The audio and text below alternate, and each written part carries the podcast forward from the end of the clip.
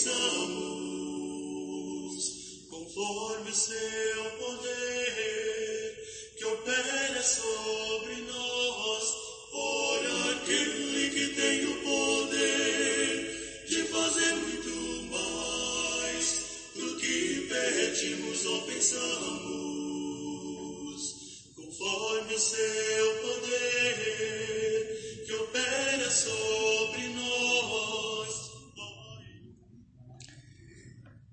Olá, irmãos e amigos, estamos juntos mais uma vez para o nosso café com Deus. Meu nome é Edivaldo José e hoje gostaria de compartilhar mais uma meditação baseada no livro de Provérbios, capítulo 11, versos 4 a 8. Assim diz a palavra do nosso Senhor: De nada vale a riqueza no dia da ira divina, mas a retidão livra da morte.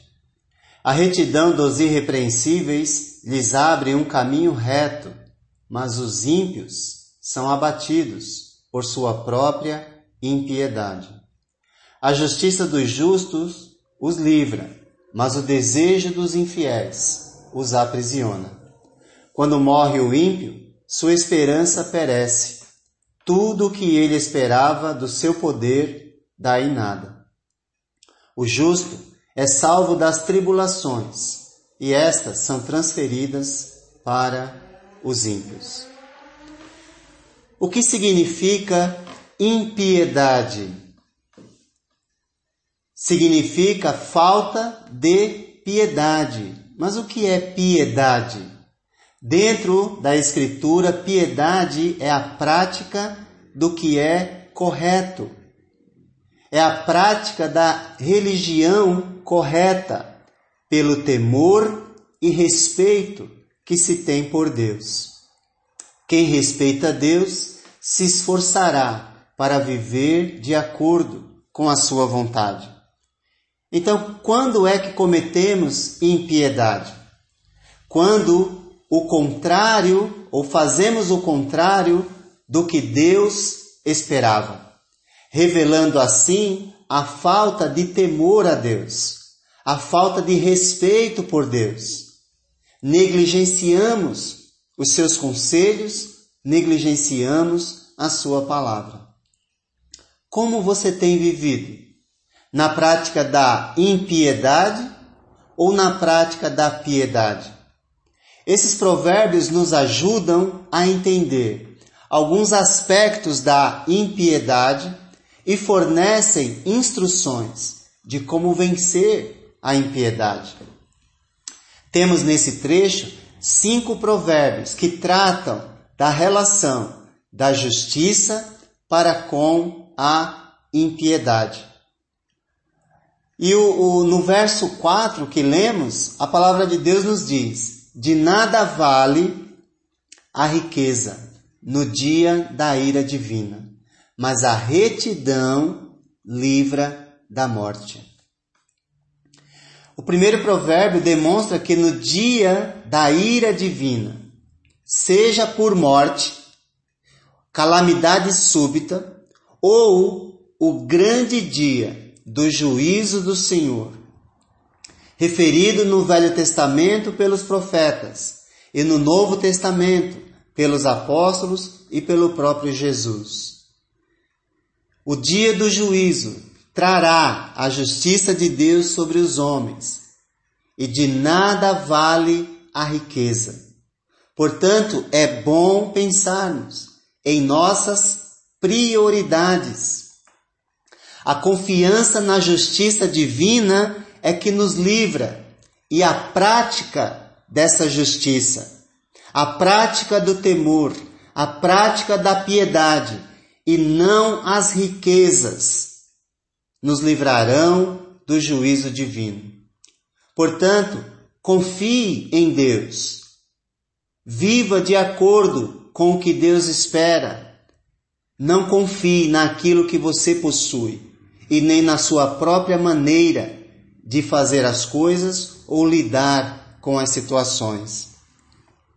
Essa é uma das muitas passagens neste livro que expressa princípios eternos, limitados sob a antiga aliança, que não fala muito sobre eternidade, o Velho Testamento, mas cheios de, no, de novo significado para o cristão, que compreende o verdadeiro valor das coisas e sabe que a verdadeira vida não está aqui, neste mundo, mas sim no mundo por vir.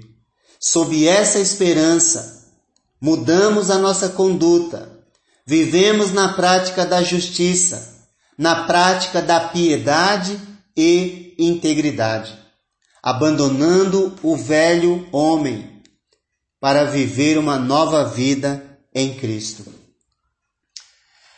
Por isso diz o provérbio no verso 5, a retidão dos irrepreensíveis lhes abre, lhes abre um caminho reto, mas os ímpios são abatidos por sua própria impiedade. Cada um vai colher aquilo que plantar. O segundo provérbio versa sobre os caminhos do justo e do ímpio. Um deles tirando os obstáculos do caminho pela maneira que vivem, de forma irrepreensível, ou seja, não dando motivo para que ninguém fale de sua fé, para que nem blasfeme contra Deus por causa da sua conduta. Enquanto o outro prossegue pelo caminho que o levará ao abatimento por sua própria impiedade, pela falta de respeito para com Deus.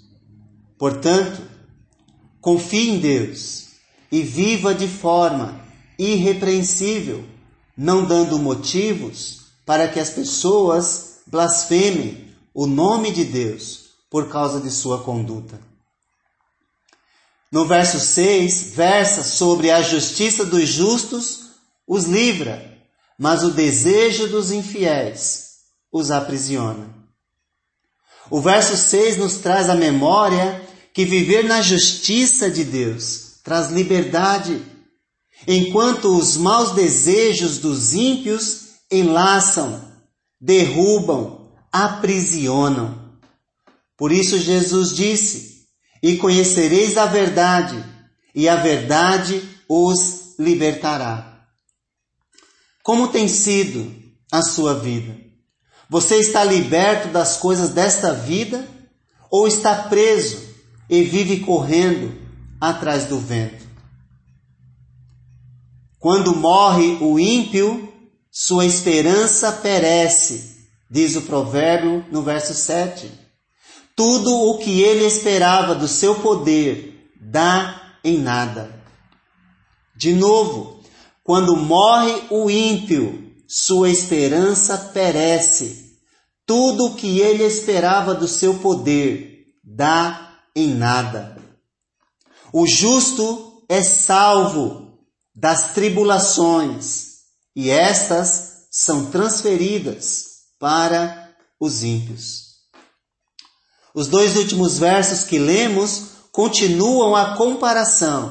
O primeiro falando do período após a morte e o segundo falando do período de suas vidas. A esperança do ímpio desaparece após a morte, pois aquilo que conquistou, aquilo que alcançou, dará em nada no final. Isto é, a esperança baseada na força humana e nas suas conquistas deste mundo é, serão completamente frustradas, enquanto que o justo é salvo tanto nesta vida quanto na vida futura. O que você tem abrigado em seu coração quanto ao resultado final desta vida? Uma vida íntegra aqui neste mundo pode trazer consigo diversas intempéries, diversas dificuldades. Porém, vivemos com a expectativa de livramento das tribulações e com a esperança de um futuro duradouro e eterno. Portanto, vale a pena viver na integridade, viver na prática da justiça.